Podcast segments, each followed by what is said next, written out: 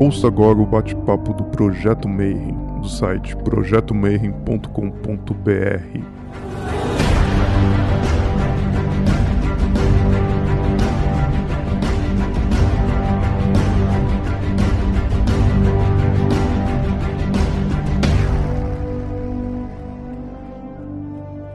Bom dia para você que é de bom dia, boa tarde para você que é de boa tarde, boa noite para você que é de boa noite. Hoje o Rodrigo estava olhando feio para mim, até cumprimentei tudo diferente, mas não esquece de dar like, seguir o canal, que hoje é a nossa entrevista de número 109. Então, se você acabou de chegar aqui, saiba que tem mais 108 entrevistas. E para você que está no futuro assistindo a gente, a gente continua trancado em casa, então a gente está começando a se acostumar agora com esse formato, né? O projeto Mayhem ele surgiu do simpósio de hermetismo, que era um conjunto de pessoas que vinham falar sobre tarô, runa, magia, umbanda, religiões e tudo que você puder imaginar, mas que oh, nesse ano a gente está tudo preso em casa. Então eu estou convidando todos os palestrantes para vir aqui bater um papo sobre diversos assuntos. E hoje a gente vai falar sobre o tarô egípcio, que é um tarô que chama muita atenção, que o pessoal gosta muito, ele é muito diferente, ele tem os símbolos diferentes e tal, e chama bastante atenção. E foi difícil de arrumar alguém que era especialista, mas eu consegui e trouxe para a gente uma pessoa que está dedicada a isso há décadas para conversar com a gente. Então, seja muito bem-vinda, Nelise Carbonari ao Mayhem. Como é que a senhora está? Ah, tudo bem? Bom, pode me chamar de você.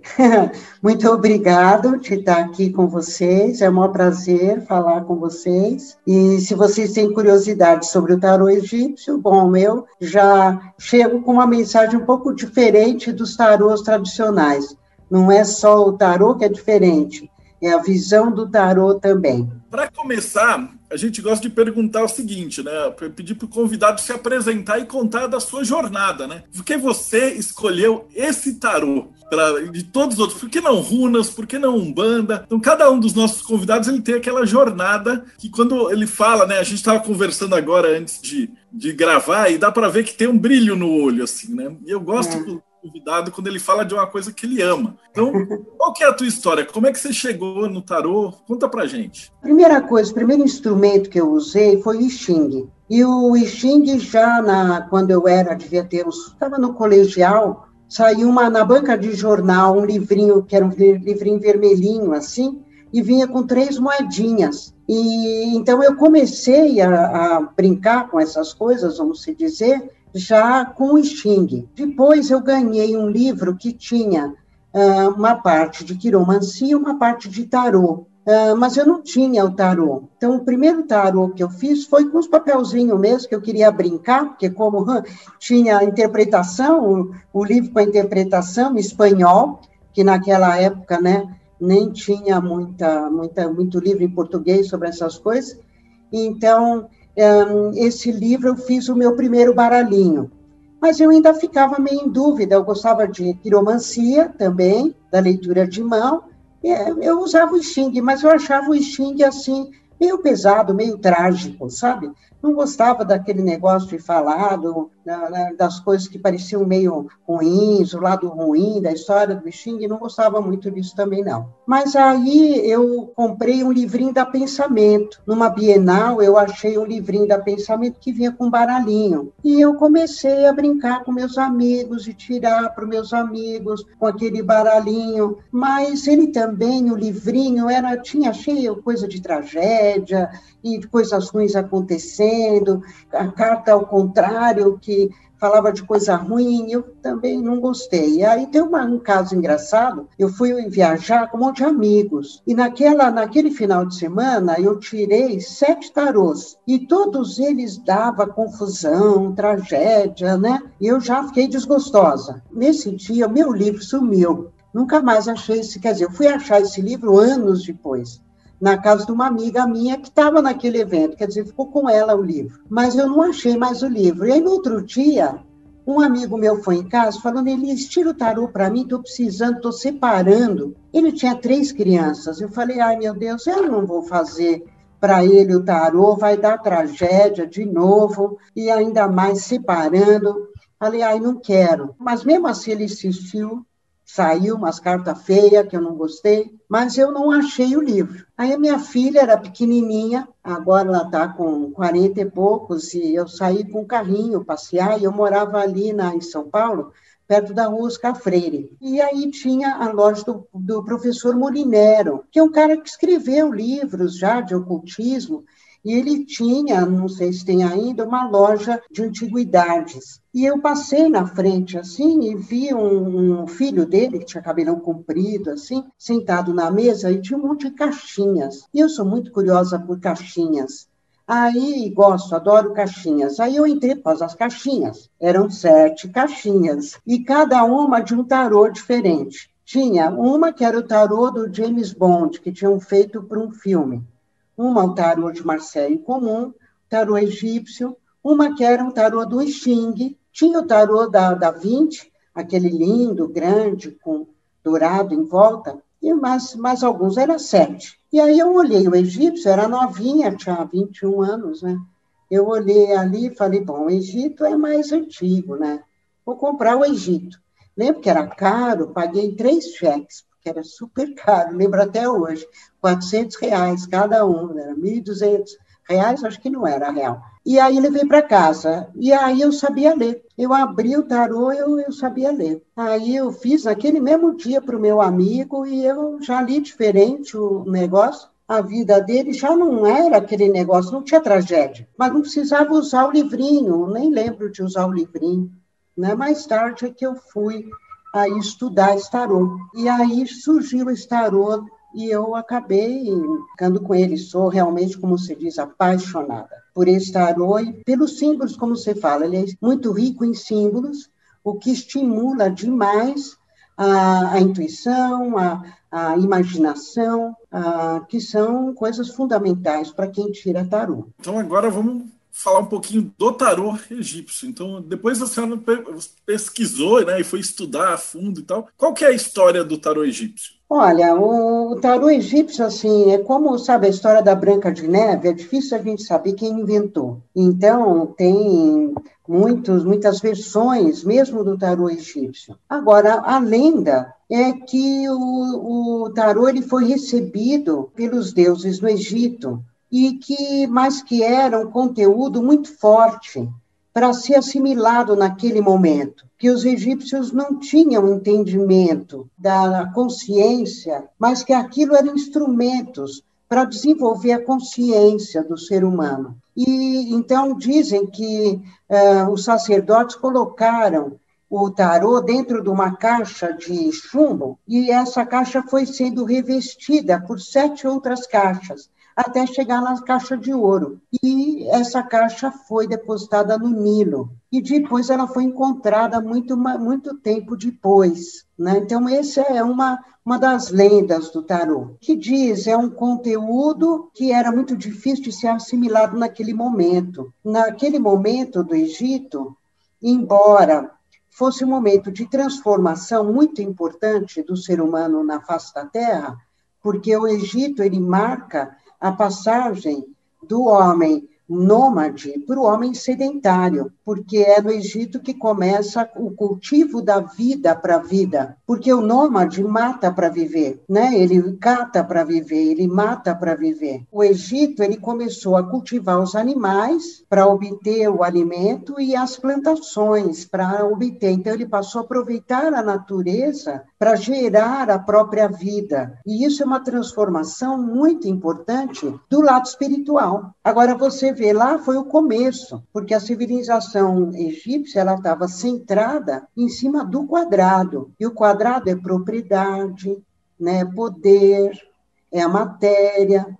Então é começa com o domínio da matéria, para depois poder atingir a profundidade e a espiritualidade, fazendo o alinhamento pedir um pouquinho para descrever as cartas, os símbolos, como é que funciona. No início, o tarô era bem simples, se você vê as versões mais antigas, bem simples, bem estilizado, mas você encontra nas, na arte egípcia todas essas cenas do tarô egípcio. Ele foi sendo incrementado, aprimorado, Lógico que teve uma mistura com, com o tarô de Marseille também, até que teve um Abad lá para 1600 que fez uma coletânea e dizem que foi ele que fez o primeiro tarô egípcio, fazendo uma coletânea baseada na, na arte egípcia. Agora, o Iglesias Janeiro, esse tarô da editora Kier, ele foi desenvolvido pelo Iglesias Janeiro. E o Iglesias Janeiro, ele fez uma compilação de símbolos. Então, esse tarô egípcio da Kier, que é o que eu vou mostrar, uma, ele é como se fosse um dicionário de sinônimos. Você tem símbolos da astrologia, e são especiais, porque ele usa conjunções especiais para cada uma das cartas, relações um pouco diferentes da astrologia. Ele usa astrologia, ele usa símbolos da Cabala, ele usa símbolos da mitologia egípcia também, dos deuses e tudo, como também dos alfabeto, do alfabeto dos alquimistas. Então, se você vê numa carta, o que a astrologia diz é a mesma coisa que a Cabala fala, é a mesma coisa que aquela divindade, que aquele atributo é, divino está falando, aquela cena do Egito está falando. É a mesma coisa que vai ter no plano espiritual do símbolo alquímico, né, da letra da Cabala também. Então, ele é todo um conjunto de símbolos de uh, linguagens diferentes que estão compostas em cada uma das lâminas. Então, ele é muito rico. Você vê que o tarô egípcio da Kier, ele tem as 22 cartas do tarô tradicional, e as cartas dos arcanos menores não têm referência dos naipes. Elas não têm copas, paus, copas, espada e ouro. E isso foi uma coisa que instigou a minha curiosidade de saber como que aquela, aquelas cartas sem número viraram uh, naipes, né? Porque eu achava que o original era o egípcio. Então, eu como que virou assim? Eu espalhava o tarô na ordem numérica em cima da mesa e ficava observando. Então, logo eu vi que se eu dividisse, porque as cartas de 1 a 22, os números é de um lado, e de 23 a 78, os números estão do outro lado. Então já dava para ver que eram dois grupos claros. E as primeiras é bem parecido com o tarô tradicional, então não tem erro que é os arcanos maiores. Agora, de 23 em diante, aí era aquela questão, ah, e agora? Que naipe que representa o quê? E aí eu logo vi que se você dividisse em quatro grupos, as primeiras cartas eram um casal. Então, você tem a 23, a 24. Então, aqui a gente tem os arcanos maiores, de 1 a 7, o número está do lado uh, direito, né? Aí, aqui de 8 a 14, de 15 a 21. Você vê como ele tem aqui a astrologia, a cabala, aqui um hieroglifo, um símbolo alquímico e uma, uma letra da cabala. E aqui a gente tem um deus, um atributo, uma cena da, do Egito. Aí o 22 é o, é o personagem do tarô.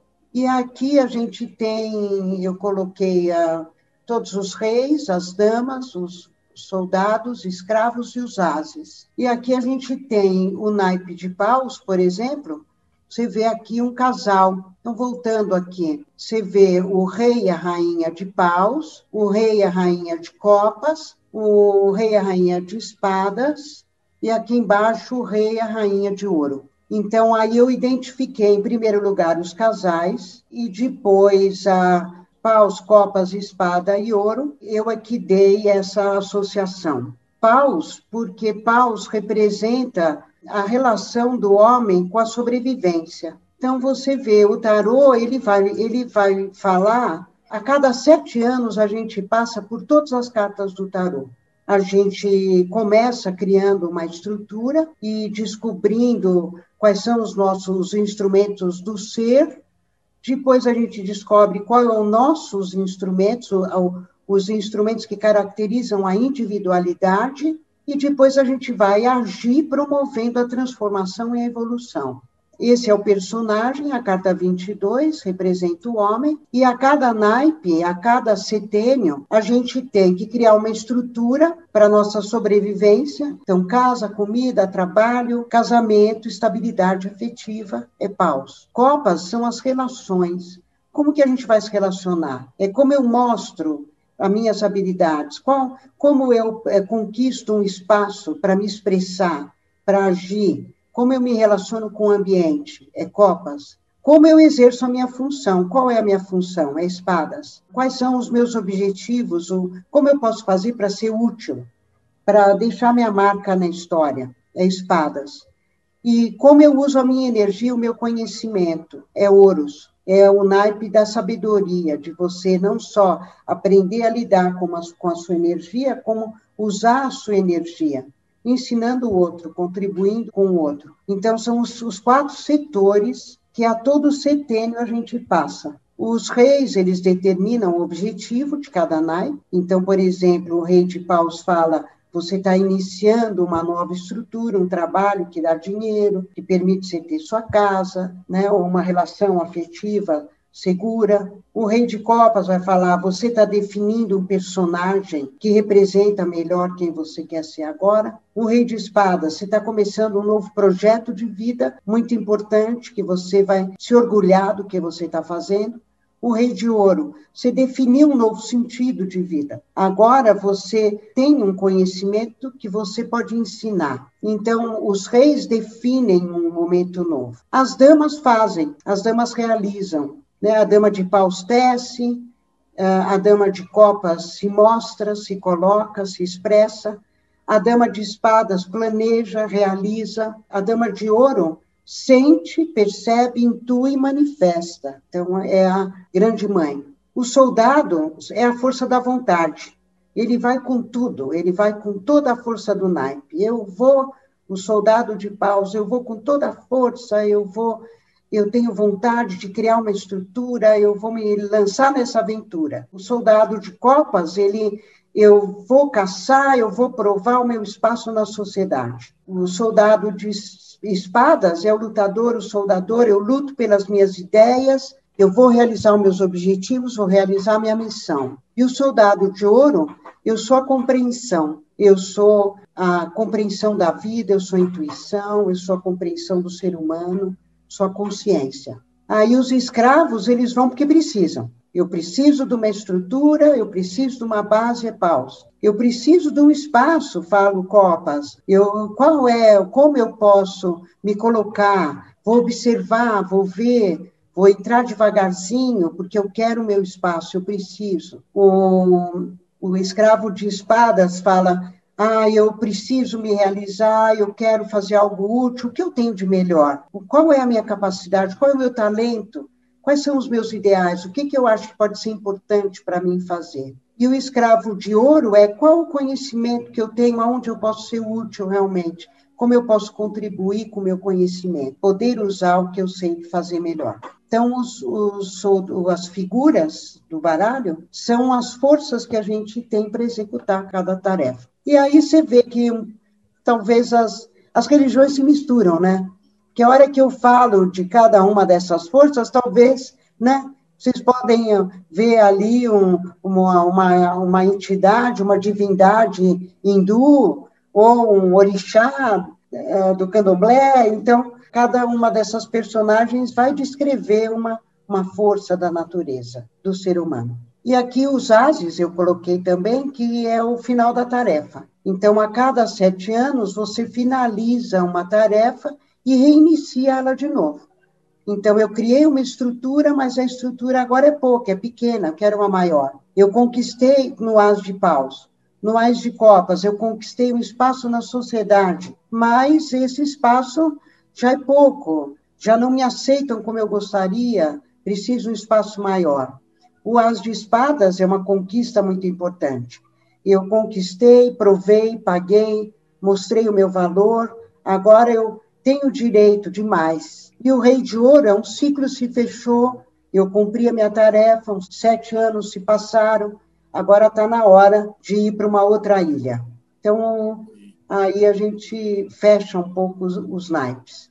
E a, as cartas de 10 até o 2 são o caminho de cada uma dessas tarefas. Eu estou com uma pergunta aqui já do Frei 333. Ele pediu, por, por gentileza, se você podia explicar por que, que essas cartas estão divididas em três planos. Tem um símbolo embaixo, aí tem uma figura e aí tem um símbolo em cima. Como é que você interpreta isso? Aqui você vê que o plano inferior se mistura um pouco, né? É um, aqui o crocodilo, com a figura do, desse sacerdote, desse menino, que é o mago, que agora cumpriu o seu ciclo. A parte inferior é o plano físico, material, ou você pode dizer do passado, o que foi feito, o que já foi realizado. O plano do, do meio é o médio, o médio é o mental e é o presente, é o que está sendo realizado agora. E o plano espiritual, de cima, o superior, ele é o futuro daquela carta e é o plano espiritual, é aquilo, você pode dizer, essa carta, ela tem no passado o conhecimento que está no plano material, e ela está desenvolvendo esse conhecimento que está no plano mental, e ela vai atingir o conhecimento que está no plano superior. Né? Aqui, no caso, ele conquistou as forças é, do mal, ele dominou o mal, o crocodilo agora é a proteção dele. É, ele, ele tem todos os instrumentos do mago na mão como conquista que o mago ele tem um espelho na mão que representa a capacidade de dominar o ambiente, de ter o pastoreio, né? Então aqui ele tem a, o símbolo do rebanho. Através daquele vaso que é o coração, ele conquista o espaço na sociedade que é a pele do leopardo dele, é a relação dele com o ambiente, com a sociedade. Ele tem o reconhecimento de quem ele é. Através da espada, ele domina o crocodilo e ganha ele como aliado. E com a moeda, ele chega na chave da sabedoria. Então, aqui, é os instrumentos do mago, ele, através daqueles instrumentos, ele conquista os instrumentos que estão ao redor do louco. E são os símbolos do, dos naipes também, porque o, tanto o espelho quanto o cajado é paus, o vaso e a pele leopardo é copas, a espada é o crocodilo, espadas, e a moeda é a chave da sabedoria e da fertilidade, a moeda, ouros. Como é que a gente faz a leitura? Porque ele vai de 1 até 78, né? Então embaralha tudo de uma vez. Cada um tem um método. Eu, quando eu comecei a tirar tarô, eu, conforme eu fui fazendo a pesquisa, eu fui escrevendo uma apostila. E essa apostila virou um livro que eu fui recheando, recheando, e é o livro que eu uso no website que as pessoas podem usar, que eu criei uma série de joguinhos onde a pessoa pode utilizar o livro e verbetes que eu fui criando para as cartas. Mas logo no começo, eu também criei esse método. E esse método é uma linha do tempo. Uh, ele é uma mandala. Cada um tira de uma forma. A maioria, assim como você fala, divide os arcanos maiores dos menores. Então, aqui eu divido os arcanos maiores dos menores, é um jogo complexo, mas eu, durante 20 anos, eu só usei esse método. Depois que eu soltei o meu, meu site, que foi em 96, aí eu comecei a a fazer jogos menores, porque esse jogo eu tirava, eu demorava duas horas. E na internet, no computador ou no telefone é muito cansativo. Então eu criei jogos menores. Mas esse jogo, eu, eu acho, ele é muito bom para você analisar o seu momento, a você entender o que está acontecendo com você e é, buscar chaves e dicas de como melhorar a situação que você está vivendo.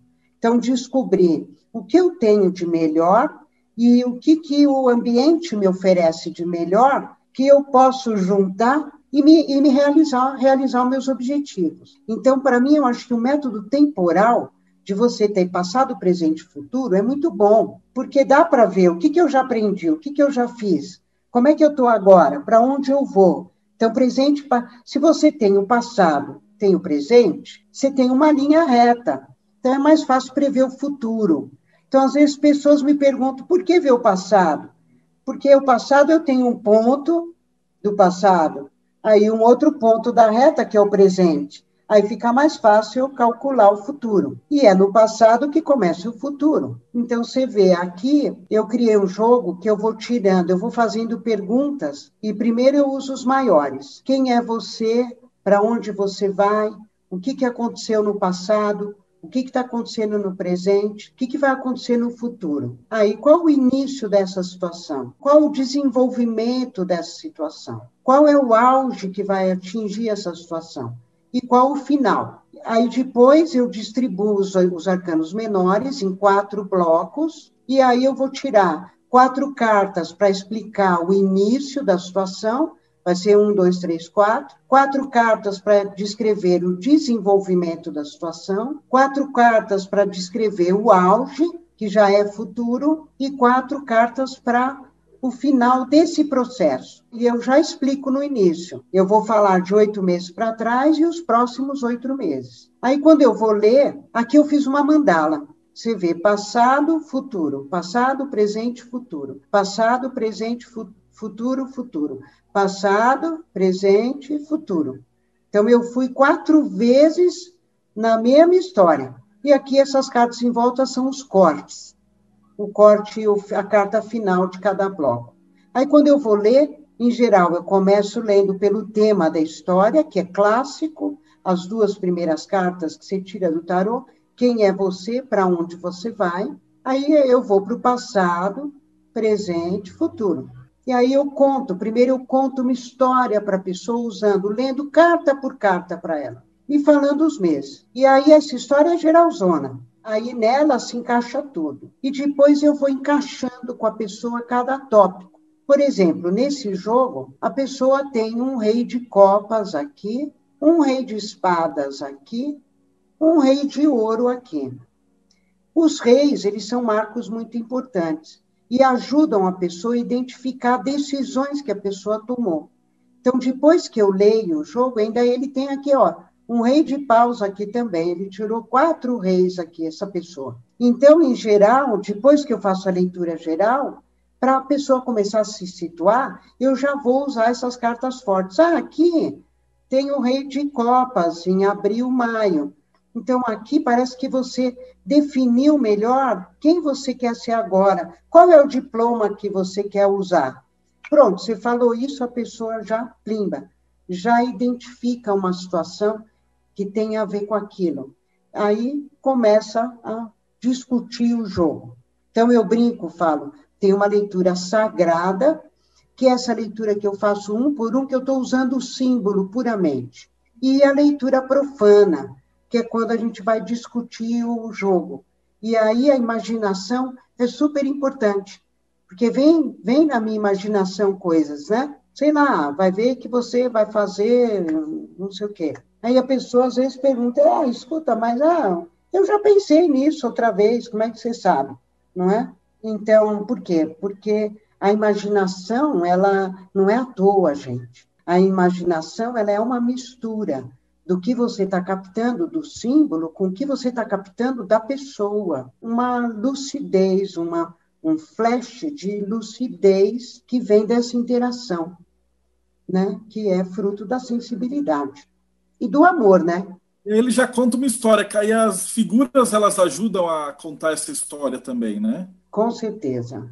E esse tarô especialmente, porque você vê, ele é tudo de bom, né? Ele, ele conta cenas da, da, da vida egípcia e cenas bem básicas, né? Mas que representam as coisas, os conceitos mais importantes, que são os arquétipos. Você vê, é uma linguagem antiga que a gente só está começando a entender e decifrar agora, né? E no teu jogo, quando você separa assim na, nas três partes, de baixo a matéria, depois a mente e o espírito, é como Não. que isso é lido na, nessa mandala específica? Você vê, a gente usa essa divisão para entender o significado do arcano. Às vezes tem certos momentos, por exemplo, eu, eu quando eu faço tarô, eu não gosto de mostrar o meu rosto e não gosto de ver o rosto da pessoa.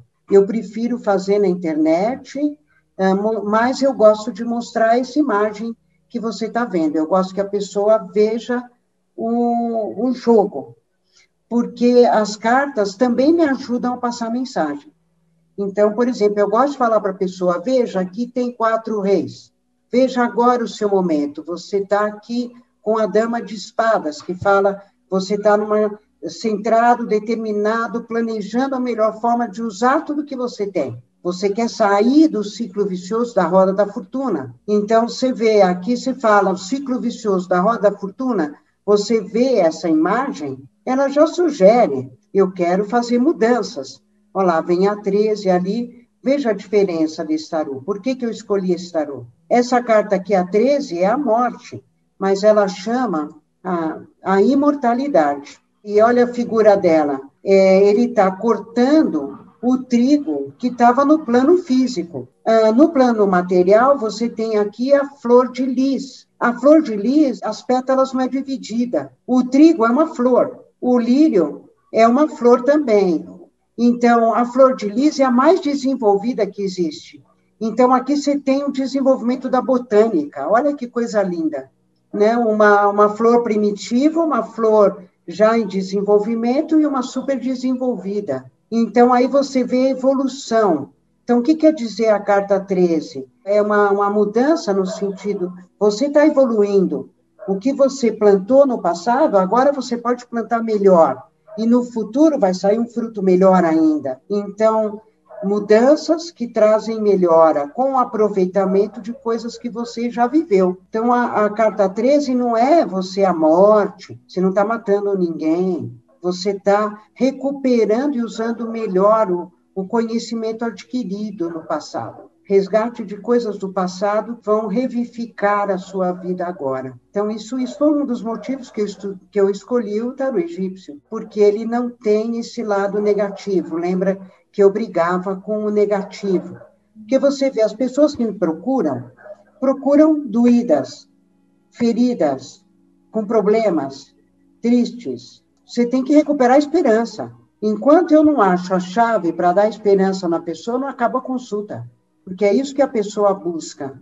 Né? Por isso que eu falo, o amor é fundamental. Por isso que é bom nem olhar a pessoa, é olhar as cartas, porque o olho julga, o olho vai procurar defeito. Né? As cartas não. Através da voz você chega na alma da pessoa. E o tarô te ajuda a isso. Então, abre o chakra do coração, para ver as potencialidades da pessoa, para ajudar ela a achar as chaves para voltar a se amar, para levantar a autoestima, né? Ah, o Frei está perguntando assim se você considera na leitura os símbolos dos signos e dos astros. Olha, eu não sou muito boa com astrologia, sabe? É engraçado, porque eu, eu tenho um grupo de estudo, toda terça-feira é um curso, mas para mim eu chamo grupo de estudo porque não para nunca. Eu dou sempre uma parte teórica e sempre uma parte prática na aula. E a gente começou a estudar esses símbolos astrológicos, né? E, assim, como eu falei, eu tenho uma visão diferente do tarô, que é uma visão esotérica. A minha formação é mais uh, antroposófica, tem uma parte cristã, porque eu ah, comecei com a igreja protestante, só que o meu pastor da minha igreja uma pessoa muito especial, era um teólogo da libertação, era parapsicólogo, falava de a transmissão de energia, de você ser capaz de captar o pensamento do outro, de telepatia, falava de almas gêmeas, né? Então era uma pessoa muito especial, era psicólogo também. Ele influenciou muito a minha até a minha adolescência, porque na realidade eu perdi o contato com ele a partir dos 15 anos, quando ele foi banido da igreja protestante por estar participando de um grupo de elaboração de uma, de uma Bíblia na linguagem popular. Era um grupo ecumênico e, a, e o concílio a, achou uma desculpa boa para tirar ele da igreja protestante. Então, aí, com isso, eh, nós se afastamos dele. Mas ele foi muito importante, porque eu, eu era mediúnica já desde pequena.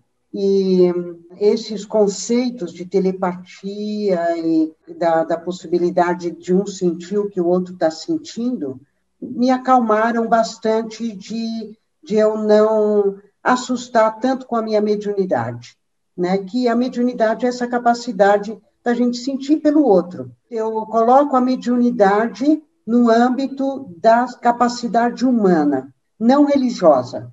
Vamos tirar a mediunidade da religião um pouco. A mediunidade, em primeiro lugar, é a capacidade de sentir o outro, de sentir o universo, de sentir a energia das coisas e, e de se contaminar com essa energia, de avivar ela, de afinar a energia ou não, ou viver no caos da desafinação também. Então, é isso para mim, junto com a leitura das cartas e com essa imaginação. Então você capta o que a outra pessoa está sentindo e o próprio tarô vai contar essa história. Isso? Exato. Olha, tem uma pergunta da Márcia, ela pergunta assim, o tarô do, do site, como é que eu posso acreditar? Como é que ele funciona se você não tem a pessoa? Você clica lá um botão e ele vai te dar uma leitura. Olha, eu criei alguns joguinhos. Então tem, por exemplo, é no eu no momento tenho dois sites, um mais antigo que funciona melhor no computador e um mais novo e é Tarodor, tarotdor.com. No Tarodor tem o Tarot Free, e nesse Tarot Free, eu criei vários joguinhos, várias perguntas que você vai usar, por exemplo, uma dica no, do trabalho, um versinho de inspiração, quem é essa pessoa que você está se relacionando, alguma coisa sobre a família, uma mensagem para você, agora é um voz, aí várias coisas para o amor. Agora, por exemplo, o tarô no escuro, você vai aqui vai ter duas opções para você escolher o maior ou o menor. Então, por exemplo, você escolhe o menor, aí vai vir uma carta e é a carta que vai é para você no momento. E aí você clica na carta, aí você vai para o meu livro, para a página do meu livro que vai falar sobre essa carta. Então, é muito interessante, porque, lógico, se você tirar 50 vezes no dia, a sincronicidade não vai ser tão boa ele vai começar a repetir, inclusive, as mesmas coisas.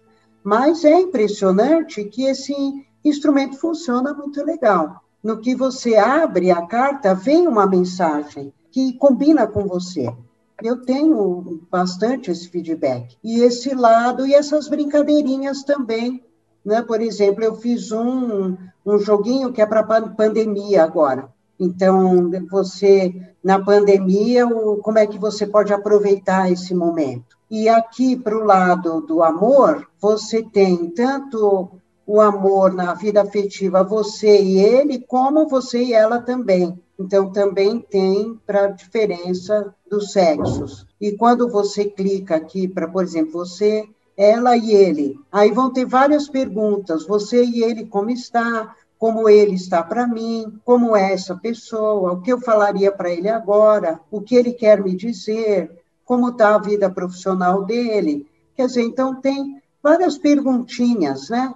Você e ele vai vir uma descrição, clique aqui para ver a carta, vai vir lá como é que está a sua situação com a pessoa. Então, essas, essas brincadeirinhas assim, é um jeito de você usar e dá muito certo. Lógico, como eu falei, se ficar fazendo um montão, assim, a sincronia não é tão boa, mas dá para ter uma mensagem legal. O Freire perguntou assim, mas no tarot às vezes tem cartas com nomes e imagens negativas, como alucinação.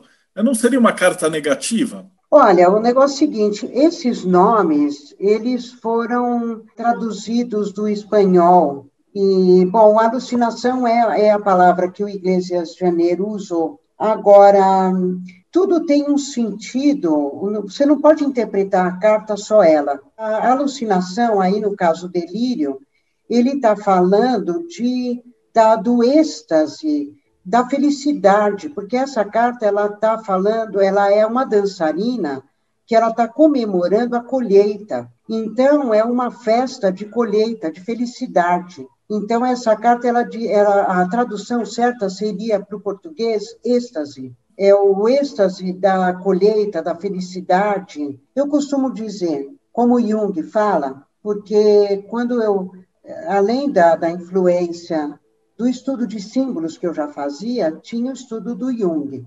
E desde 15 anos eu, eu adorava o Jung. Então, o Jung diz que o símbolo, o negativo do símbolo é o passado dele. Aí o presente é o que você está aprendendo, o futuro é o que você aprendeu. Então, as cartas têm, por exemplo, na alucinação que você falou, você uh, abriu as, a caixa de Pandora das emoções. Você descobriu as suas emoções, você se emocionou. A emoção, ela tem um lado de desespero, de medo, e tem um lado de felicidade, de êxtase. Então, ela vai ter todos esses estágios: o estágio do medo, do desespero, do pânico, para o estado da felicidade e o estado do puro amor, que é o êxtase. Então, todas as cartas, como tem o, o físico, mental, espiritual, ela tem o passado, que é negativo, o presente, que é o aprendizado, o futuro, que é a sabedoria. Então, o, você vê passado, presente, futuro, esse movimento do ruim para o bom. Então, sempre se você, a gente fala no lado profano, o passado é o, é o, é o lado ruim da carta. O presente é, é o que você está aprendendo, o futuro, o que você aprendeu. Você começou a escrever esses livros lá atrás, né? Muito, muitos anos atrás. E aí, conforme você ia fazendo as tiradas, você ia percebendo com os clientes que, ah, então isso aqui é diferente. Aí você ia no livro e mexia. Então ele foi sendo ajustado pelas histórias. Estou por... ajustando até hoje. Cada vez que eu que eu vou mexer na edição, às vezes eu leio na internet e tal, vou lá e mexo. E preciso ainda mexer, preciso mexer ainda bastante. Isso é bacana, porque é um livro prático, né? Então, o que o está escrito ali é do resultado de várias pessoas que vieram se consultar e falar: ah, eu estou com um problema. Aí você tira ali as cartas e sai uma, uma combinação. E aí você já sabe o que, que é. E aí, se tem alguma coisa diferente, ele já vai acertando, né? Ele é um, um, método de leitura que foi construído. É, é mais ou menos assim. O que tem, aonde eu vou renovando muito, é na criação desses pequenos uh, verbetes, assim. Porque cada vez que eu faço, por exemplo, o tarô da pandemia, eu crio uma, uma interpretação diferente daquela carta para aquele momento, para aquela pergunta. Então, com isso, eu fui escrevendo muito mais sobre as cartas. Porque o verbete aqui eu estou vendo no site, mas como é que isso está no teu livro, nas tuas anotações? É porque tem uma coisa que atualmente já está um pouco diferente, que o livro que está no site, ele não está tão completo como o e-book, certo? Porque o e-book eu fui acrescentando coisas. Aqui no livro eu tenho a introdução, lendas, a estrutura, que eu falei um pouco hoje, os métodos de jogo. A gente já está quase chegando no finalzinho da entrevista. A última coisa que a gente pergunta é assim: que conselhos que você daria para uma pessoa que acabou, tipo, assistiu isso aqui, gostou, falou, poxa, eu vou estudar tarô. Então, que conselho que você daria para uma pessoa que está entrando agora para estudar, para desenvolver é, imaginação, intuição? Olha, assim, eu acho que o instrumento é uma coisa muito importante, é muito especial de cada um. Então, por exemplo, até na escolha do tarô, se você quer uma língua, quer um estudo um pouco mais esotérico, mas não tão até cristão, vamos dizer, que o tarô de Marcelo ele é muito influenciado pelo, pelo cristianismo. Agora, por exemplo, se você já conhece muito a mitologia, a mitologia greco-romana, né? aí o tarô mitológico é ótimo. Você já conhece muito a astrologia, o tarô do, do Crowley, pode ser legal. Então, aí depende um pouco do que, que você gosta. Então, o interesse é fundamental, sabe? Siga o seu interesse. O que você gosta, o que te interessa. Ah, é a runas? É, é a astrologia? É, é os orixás, o candomblé? Vai no seu interesse e mude um pouco os interesses, mude não, amplie, amplie. Abra o leque primeiro. E aí o interesse é quem vai te liderar para você achar primeiro o instrumento. Quando você achar o instrumento que você fala, não, esse aqui eu adorei, esse aqui eu acho que é o que eu gosto, né? Aí você começa a pesquisar mais ele e se entrar mais naquele estudo. Agora, nunca esquecer de, primeiro, respirar. Parece bobeira, mas a respiração é muito importante. Então, respirar, não parar de respirar, não prender a respiração, porque a respiração vai incentivar a intuição, que é o que a gente precisa muito. E, e é isso, é fazer as coisas com amor. Ah, é, muito obrigado pelo teu tempo, por dedicação. É, todos os sites, você tem Instagram também, Facebook? Tenho, tenho. É Nelis Carbonari, eu tenho Instagram, eu tenho Facebook Eu já estou no segundo, Nelis Carbonari 2, porque Nelis Carbonari já estou com 5 mil. Tem um canal do YouTube também, Nelis Carbonari, às vezes Nelise Vieira, também eu que eu usava Nelise Vieira. Depois eu tirei o Vieira e fui para o meu nome, Nelise Carbonari, que é o nome de nascimento. Então, a, o YouTube, Nelise Carbonari também, Tarodor, ah, tem o WhatsApp. No WhatsApp eu mando a carta do dia, todo quem quiser, só me chamar no WhatsApp, eu mando a carta do dia. E aí é o número de São Paulo, 11 9 8998 1044 que é o meu número do WhatsApp. Ah, maravilha. Muito obrigado de coração. Adorei e parabéns pela iniciativa. Ah, foi muito legal ver a tua visão de alguém que tipo, pegou as cartas e construiu toda a leitura e estruturou e numa época que não tinha internet, não tinha livro, não tinha nada, né? Então começou do zero e foi criando uma linguagem própria, um método inteiro completo é um trabalho que, na, na, como a gente vê nas ordens iniciáticas, isso aí é um trabalho que às vezes o cara demora a vida inteira mesmo. Então, é, você fez o trabalho sozinha, isso é muito admirável. É, eu, eu brinco, falo que eu concebi, né? que foi uma coisa que veio, né? Oh, eu não, não, falo que é uma entidade, mas eu falo, eu, eu consegui conectar aí com um, um banco de saber, né? Que é, são essas coisas meio misteriosas mesmo, que a gente não, não entende muito bem como é que acontece. Mas o que acontece, né? Então, muito obrigado. E o Rodrigo pediu de novo, não esquece, segue o canal, dá o like, faz um comentário, pode fazer perguntas. E a gente também se vê de novo no próximo Bate-Papo Meio.